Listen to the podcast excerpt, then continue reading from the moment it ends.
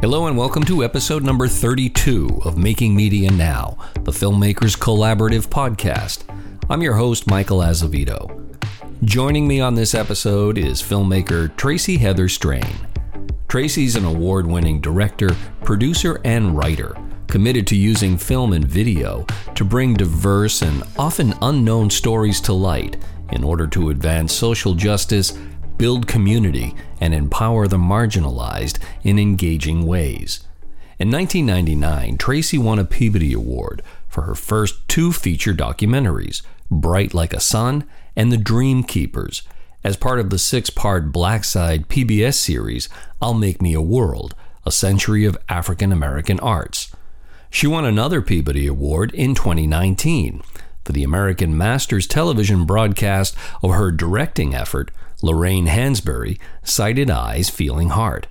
That was the first feature film about the late artist and activist, best known for writing the play A Raisin in the Sun. That bio doc, which premiered at the 2017 Toronto International Film Festival, also netted Tracy a 50th NAACP Image Award for motion picture directing that year. Tracy's also president and CEO of the Film Posse, a production company she co founded with her partner and colleague, Randall MacLowry. Together, they have directed and produced and written the NEH funded American Experience film American Oz, which premiered in April of this year. The pair is presently developing a documentary for Nova, and Tracy also currently teaches documentary production, storytelling, and history at Wesleyan University. Making Media Now is sponsored by Filmmakers Collaborative, a nonprofit organization dedicated to supporting media makers from across the creative spectrum. From providing fiscal sponsorship to presenting an array of informative and educational programs, Filmmakers Collaborative supports creatives at every step in their journey. To learn more, visit filmmakerscollab.org. And if you're enjoying this podcast, please subscribe, leave a review, and share with others. And now on to my conversation with Tracy Heather Strain. Tracy Heather Strain, welcome to Making Media Now. Thank you. I'm glad to be here. Nice to see you. It's nice to see you too. Yes. Our listeners can't see either of us, but we can see each other. That's the way we do these things. And before I hit record, Tracy and I had a bit of a reunion. Um, I had the the pleasure of meeting Tracy. Ah, we were both sort of shuddering to remember that it was about 20 years ago, but we were working on a project together at WGBH. And, uh, you know, time can go by and you realize I actually haven't physically been in the same presence as someone. But what's kind of cool, at least for me, uh, is in these instances where, you know, I've still followed your work through you know through these years and in the following of your work and in the in the viewing of your work some part of my brain actually thinks oh yeah you've been in touch with tracy. You've seen tracy. You've talked to tracy but you know not really. I did a couple of years ago and you were probably so inundated with with press and so forth uh, when your um, when your film sighted eyes feeling heart came out um, just before i think you were going to toronto we had done a uh, sort of a, uh, a virtual interview where I sent you a bunch of questions and you were kind enough to send back a bunch of answers. And we put that up on the Filmmakers Collaborative website. So that was about as close as real communication that you and I have had in a while. But all of that is to say that you have been a very busy filmmaker, producer, and now also a um, an associate professor uh, of film studies at Wesleyan. And you're also the co founder of the Film Posse with your producing partner, Randall MacLowry. And most recently, uh, Tracy, what um, kind of put you back on my list of people that I really got to catch up with is this great film that you did for American Experience called American Oz. So that's my very long winded way of saying, hey, great to see you. Thanks. It's great. It's nice to see you. Yeah, it's it's interesting, you know, working as a, a documentary filmmaker um, like most people, I've had to be quite adaptable and to try to, you know, take opportunities that come my way and try to mix it with goals that I've set for myself. And so it's a, it's a, it's a and you know, the main goal is to stay alive, eat, pay the bills. There you go. Um, it's, a hierarchy been, uh, of needs. right, right. So it's been quite uh, quite a journey. Sometimes it's been very, very challenging and and very depressing, and then and other times it's been um, quite wonderful and um, and exciting. And but overall, I feel extremely blessed um, to have the experiences that I've had to actually be talking to you. People have had so, so, many people have had such a bad, you know, year and a half, mm-hmm. um, and I feel very fortunate that my relatives, my closest relatives, are all healthy and and uh, working if that's what they do. Some are retired, and uh, so it's so I I'm I'm I'm looking at everything in a very positive light and seeing every opportunity in a more positive way. Yeah, that's a that's a great perspective. You know, it, and it is interesting how, you know, as you and I are speaking right now in middle of June, and the world is opening up again. But if you had wound the clock back eighteen months, and someone said to you, "Oh, hey, in about a year and a half from now, you're going to be living in a post-pandemic world," you'd be like, "What? What are you talking about? Wait, slow down. Pandemic? What? You know?" And to come out whole and to come out with, you know, still um, uh, vibrancy in terms of vocation and ambition. Uh, you're absolutely right. It's something not to be taken lightly. You know, when I think about when I review the work that you have done, and when I and when I think about the, the conversations that you and I have had over the years, if if there's one sort of descriptive that came to my mind relative to you, it's dogged determination. And you have taken on some multi-year, multifaceted projects that I have to believe stem from just a this dogged determination and a, and a real passion for the subjects. Talk talk to me a little bit about that. So I guess what I'm really asking is what does a story, whether it's an individual story or a maybe a movement's story, what does it have to uh, comprise to lodge in your head and your heart for all that period of time to keep you going and keep you pursuing uh, wanting to tell that story? So I'll use uh, Sighted Eyes Feeling Heart as an example. Um, I was first introduced to Lorraine Hansberry when I was 17 years old by when I saw the play To Be Young, Gifted and Black at the Harrisburg Community Theater. And I didn't know anything about Lorraine Hansberry. And I was really struck by what how they presented her, what she had to say um, in that play that was produced posthumously after um, and they used her words. And i'd never heard a young black woman speaking about things i'd thought of in ways that i'd thought of things about class and race and gender and you know i just I was sort of taken aback by it, and um, and though I didn't think about her during when I went to college that fall, I, I even became I shifted biology to become an American Studies major from biology to being an American Studies major, and I wasn't really thinking about Lorraine Hansberry. I think I started thinking about what I realized I didn't know about our country and and I didn't I I had no idea that history could be so interesting because the way it was taught in my high school was pretty boring. And it was mostly memorizing dates. And the, the idea of thinking about something it first started with the American Revolution seeing the American Revolution from various points of view. And I was like oh this is so interesting you know? It was a time when American studies was not an official major yet. It was interdisciplinary. And even interdisciplinary studies were controversial at that time in, in academia. Uh, so it was kind of make your own major. And so I just took tons of courses that related to the United States in all different disciplines. Um, and then I got out of school. I didn't really know what I wanted to do, but I, I got into advertising and direct marketing. And I, at some point, I realized I wanted to be a filmmaker, but I didn't know anybody. I read up some books about it. I followed the plan. I tried to get a I got a job answering the phones, but I but I was actually by then motivated to make a film become a filmmaker to make a film about Lorraine Hansberry. I was really struck by the independent mo- film movement of the 80s. So my hand, sighted eyes feeling heart came from my interest in Lorraine Hansberry. But I didn't, it was predating me being a filmmaker. Mm-hmm. So I just basically years go, go by and I learn things. I work on all these different projects. And finally, I get in the position that, okay, I have had enough experiences that it's, I need to make this film now.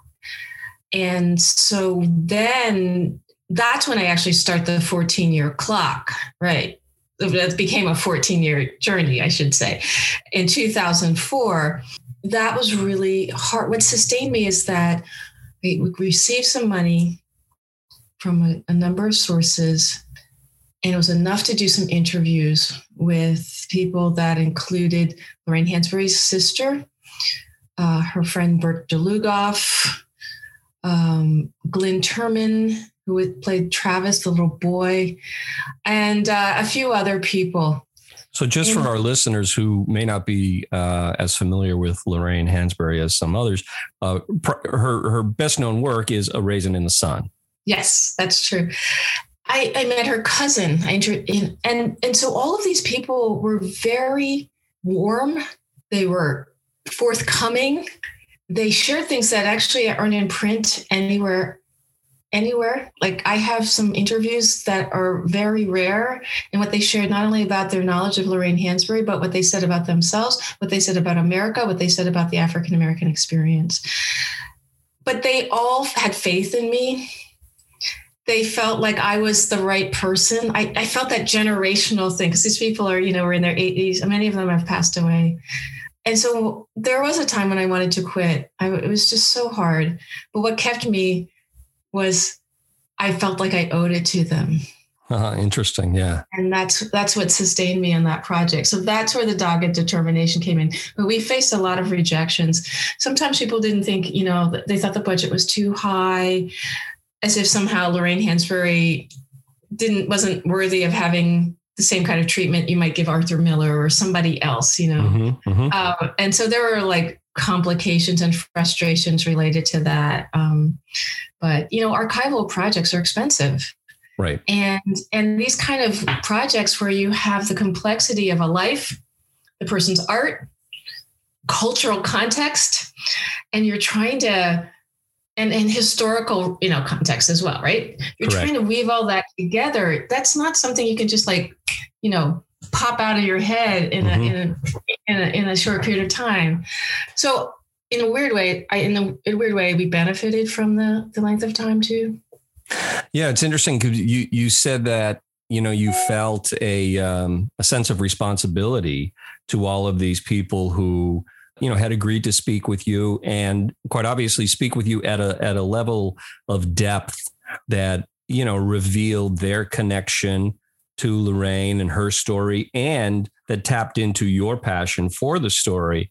Yeah, we were really prepared. I was really I, I they could tell I really had researched. And and because also I was doing primary research within these these interviews so like I didn't there was what they said wasn't in books.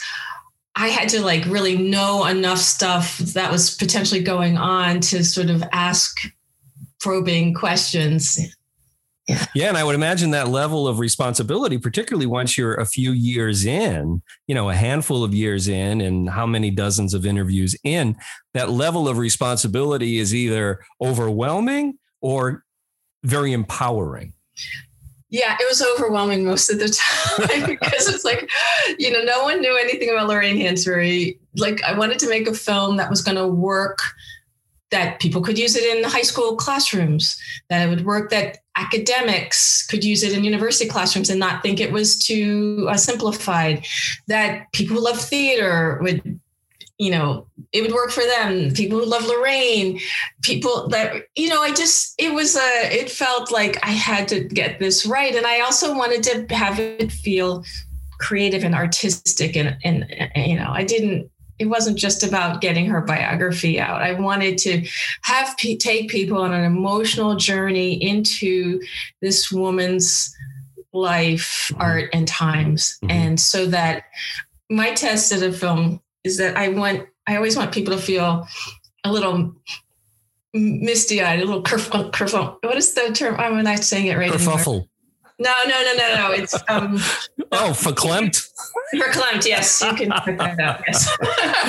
verklempt. Don't ask me to spell end, it. yeah, and uh, because I I feel like then you've succeeded. People feel like they've been somewhere. I hate watching a film at the end. I'm like, okay, what's next? Yeah, right? yeah, yeah. I, I want people to watch almost anything I make and feel like, huh, wow you know that kind of thing yeah you know what's what's great too is that you know if there were if there were a documentary about the making of this documentary it's got such a wonderful ending there you you know after this 14 year uh, trek uh, you get this world premiere at the Toronto International Film Festival. You're all over the New York Times. Uh, you come away, the film wins a uh, 2018 Peabody Award, uh, the NAACP Image Award. Like, what is your reality feeling like at that point? So, um, I was really feeling blessed. I I was so happy to get a Peabody Award. Um, I had actually it's my second one. The first films I worked That's on right, as yes. part of a series um, yeah. at Blackside called "All Make Me I'll Make Me a World: A Century of African American Arts," and we won a Peabody Award for that. So I started out winning a Peabody Award in my first film. So I was like, I hope I can do it again. And so I was really grateful to have that experience. And they're different now. It didn't. It used to be a luncheon. Now it's like a night thing, and it sure is. Yeah, it's a big deal. Now they're moving them to LA the NAACP Image Award for directing is something I totally did not expect. It was such a surprise. First of all, I was up against people who were directing things for HBO and Netflix. And so, and it's a funny thing because that night, they didn't, the order of how they gave the awards, I think had a lot to do with if people had publicists. And so they made sure their people got to go early. Because just because of some other things that transpired a few days before and and how much how swag was in your gift basket? Did you did you put together a yeah, gift, gift basket tracy? Right. I also but because also, a lot of the questions were like is your public like you, there was like this assumption that your publicist or your manager or something would be answering things or picking up materials for you you know or your tickets. Um, but anyway they had done all the writing uh, the directing awards earlier and then really late in the evening came mine. I thought they actually forgot it, you know. And and so then when they said my name, I was totally surprised, and so that was really really fun. And um, I was ha- really happy. In addition to Randy MacLowry being there, my partner. Um, Imani Perry was there. She was nominated for an NAACP Image Award as well, and she's a key um, subject, key interview in Sighted Eyes Feeling Heart. So it was great to have someone there that someone else there that I knew to witness this.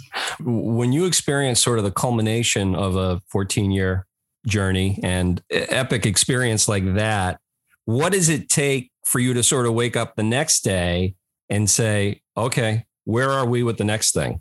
Well, you kind of don't get to do that because what happens next is that people want, they start inviting you to things. Okay. And so I spent much of 2008 on the road, uh, going to colleges and universities, museums, different places to show the film. Lots of Q and A's. It was kind of interesting. You kind of start seeing why people who have to do this kind of thing all the time might want to have people around them. Right. Like it, it's like every day I was waking up at you know maybe four o'clock to get on a plane by six to get somewhere to get you know, get there and then the event might be in the evening. So you're by yourself all day. And then you go to the event and you're meeting new people that you don't know. And sometimes they take you to dinner before, sometimes they take you to dinner after.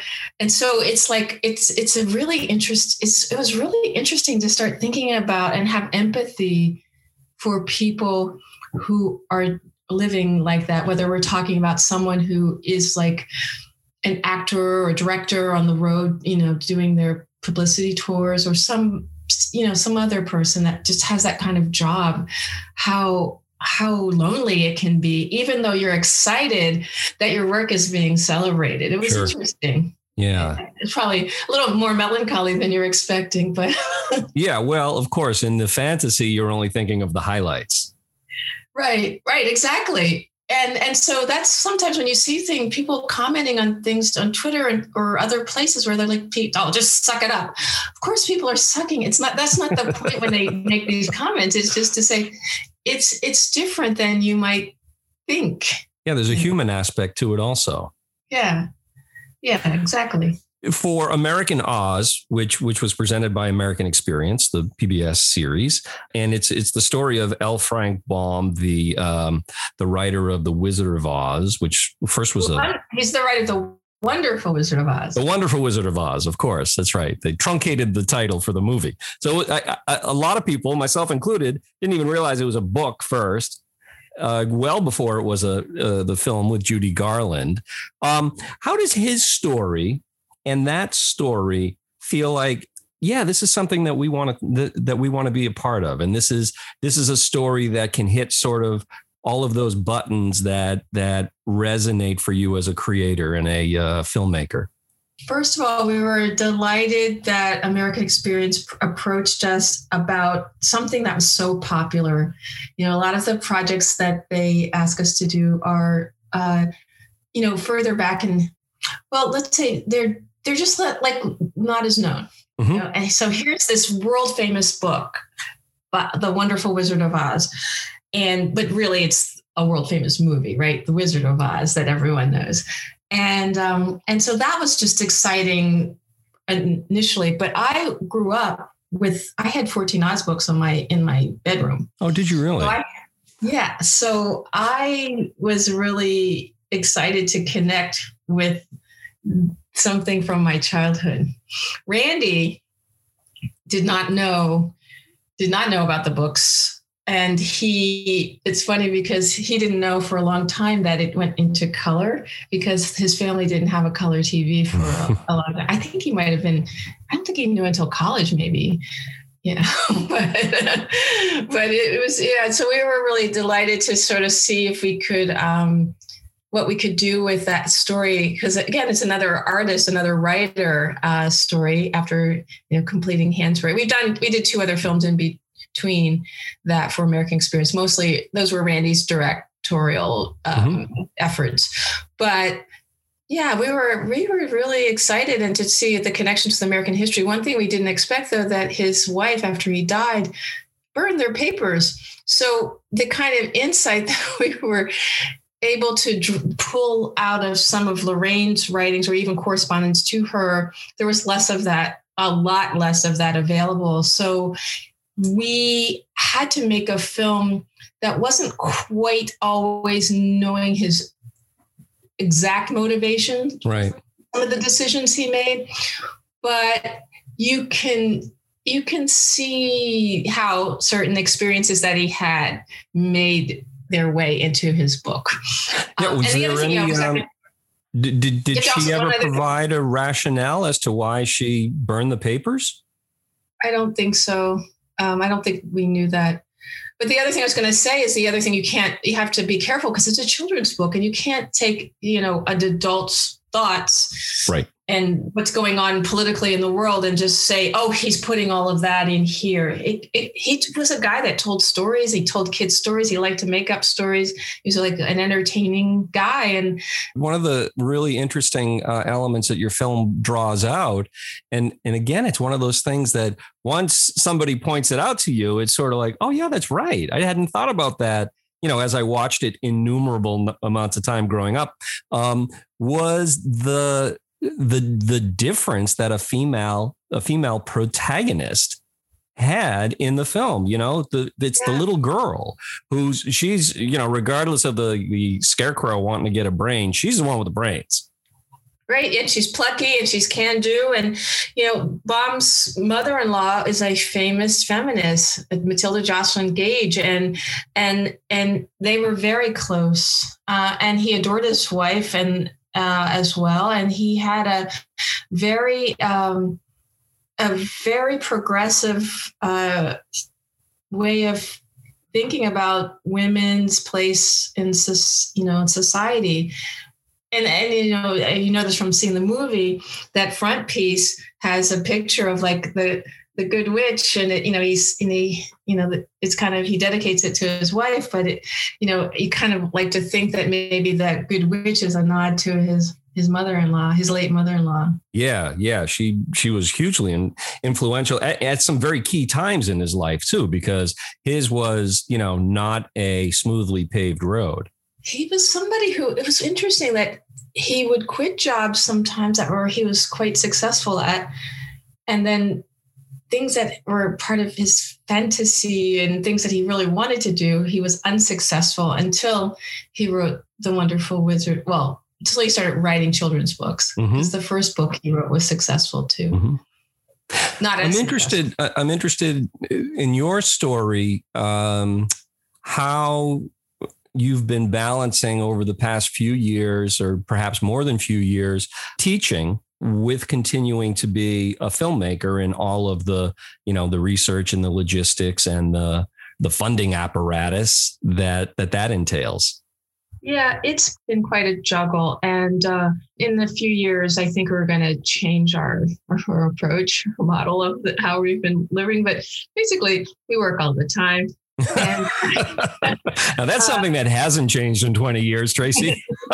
um, I mean, sometimes I get a chance to play tennis. We try to eat, we sleep, and work out. But um, you know, and yeah, unfortunately, you know, we haven't been have the best social life. We haven't got any vacations. You know, we just, you know, it's always full with work, and I, I don't think that's, you know, always i don't think that's necessarily very healthy. So um, but how i did it was first of all i'm not working alone. You know i have not only do i have randy who um, is able to take on the heavy lifting on the on the film projects in some cases um, when i'm having to teach uh, he also actually helps me teach too. So um, before I was, we, we both are now employed at Wesleyan. But before that, when I was at Northeastern, he definitely helped me. He came to classes, helped me teach to my students, and did things like that. Was, he, we we try to be very supportive of each other. Oz is the first time since Hansberry that I actually directed something I co-directed with Randy, and we had another producer working with us. Yep. Because Randy now also has Wesleyan responsibilities. And so she did a lot of the heavy research lifting. So we when we work on these commission projects, we have a we have the money to have a team. So we usually have either another producer or the, an associate producer and then a production assistant. Mm-hmm. This all got messy because we because of the pandemic. So Oz was really hard to get done, not just because we both were working at Wesleyan, it was our first year at Wesleyan, but during our spring break in March, we got five interviews done of 12 before the world shut down. And so it was very challenging to get the rest done. So the rest of the interviews that are in the film were done remotely via Zoom. Camera person went there, kind of set up, and we were in our home offices, which is where I am now. And uh, and that's how we did it. And yeah, was, so you did all that, and then you got through post, and the film the film aired uh, yeah. in April of this year. Yeah, it was the it was the latest delivery we've ever made on a project. you know, it was like usually they want it two months ahead. I think I don't even know if it got there a month beforehand. You yeah. know, it was it's really hard. And also all the archives, I don't know about right now, but when we were completing the film, like, you know, the all the archives weren't open. So there were masters that master materials that we weren't able to get. So some things aren't as beautiful as they could have been. And but it was it was you know it was just a, it was it was de- that was definitely a huge challenge psychologically to get through that. And also deal with students who were trying to you know deal with the pandemic and right. Uh, learn how to teach through zoom hybrid models. Sometimes like last semester i was in the classroom but then some people were online and dealing with remembering to push all the buttons and you know have things ready because oh you have to have the digital version for the people who are at home and you know it was just a you lot. need a control room just to run a class exactly so but it was it's you know i again i go back to what i said earlier i feel really these are like these are problems that you know can be solved. Right. And um, I'm just really grateful. And I actually feel extremely grateful to have this position at Wesleyan because it will allow us to move into a kind of filmmaker working style that's more like the way other people write books. And even other filmmakers like the, there's you know people i know in boston and cambridge who they they do their teaching and they work on their films in the spaces and that they have as opposed to what we've been doing which is doing everything at the same time because we're on somebody else's schedule. Right. I'm wondering, um, having been in the world of documentary filmmaking uh, as a filmmaker, and now, in addition to being a filmmaker, being a being a, uh, a professor, do you have a sense of how your students view the import of documentary films differently than maybe you did at earlier in your career, having been exposed, I would imagine, to just so much more documentary content? It's interesting that you say this because I just had this conversation yesterday, and and before that with a couple of other people. I don't know why, but I think that since documentaries are used in the classroom, even though these students now see things on all the streamers and there's all sorts of content, when it comes to them making documentaries, they're almost as like birdie and you know they're more they're they're less they're less imaginative initially than I would have thought. And I've been, this is something that I've been working on to try to show, make sure I show them a range of styles to sort of really open them up because I feel like that somehow it's, I don't know if it's a combination of school and, you know, documentary and you're supposed to learn things. It's like, and I think that the other thing that has happened is more and more classes beyond film classes instead of a paper, they're letting people make a documentary, which isn't the kind of documentary that we're talking about. Right. It's more like documentary in lieu of a paper. So yeah, do- very, document your thoughts. Yes, exactly. And yeah. And so I have it's, it's, it's it takes a lot to get through that because it's like we're tell, we're storytellers. Right. We're not in, we're not imparting information we're taking people on a journey and they'll pick up information on the way. We're trying to tell a story. Yeah. And I asked the question, particularly of someone like yourself. If, if I go back to that sort of that dedication to the process, this dedication to the project, and through no, no fault of their own, I can imagine a contemporary student who's been awash in what feels like instant media from a production standpoint, from a dissemination standpoint, and they hear someone, you know, spending years and years to tell a disciplined, intricate, multi multifaceted story, it must be a bit of a cognitive dissonance. Yeah, they're surprised. I every year at the end, and I started doing this when I was at Northeastern at the end of the year. It's like, so what's the most surprising thing? And they're always like, there's two things it all takes much longer than I expected. Yeah. so we're talking about making five to seven minute pieces. And I didn't realize that people did that much planning before they went out to shoot and research. They, I think there's this idea because you can see paint drying on, you know, YouTube and other places, right? You can see a lot of stuff that's just, I've just turned the camera on. Right. And that's a kind of documenting, but if you if you agree or uh, accept John Grierson's original definition of documentary is the creative interpretation of actuality. The creative part is missing, right? Sure, right. From what a lot of from their their original conception of what is how documentaries are made. So yes, it's surprising to them and uh, and so one of the other things we do and um, that the university was really thought would be a bonus for Wesleyan students is to bring our company, the Film Posse, to Middletown, Connecticut. And so nine students were interns on American Oz. So they oh, that's great to get firsthand, you know, experience the way at least one pro- small production company, which company I say like with quotes, um, does it, you know, and so that was that's been good. So yeah, so it's it's funny. So we also have that other job of like just trying to keep a a business entity going. Exactly, and and and and along those lines, I know that uh, it's very early days on it, but you you mentioned that uh, the film Posse is turning their attention to making a film for Nova.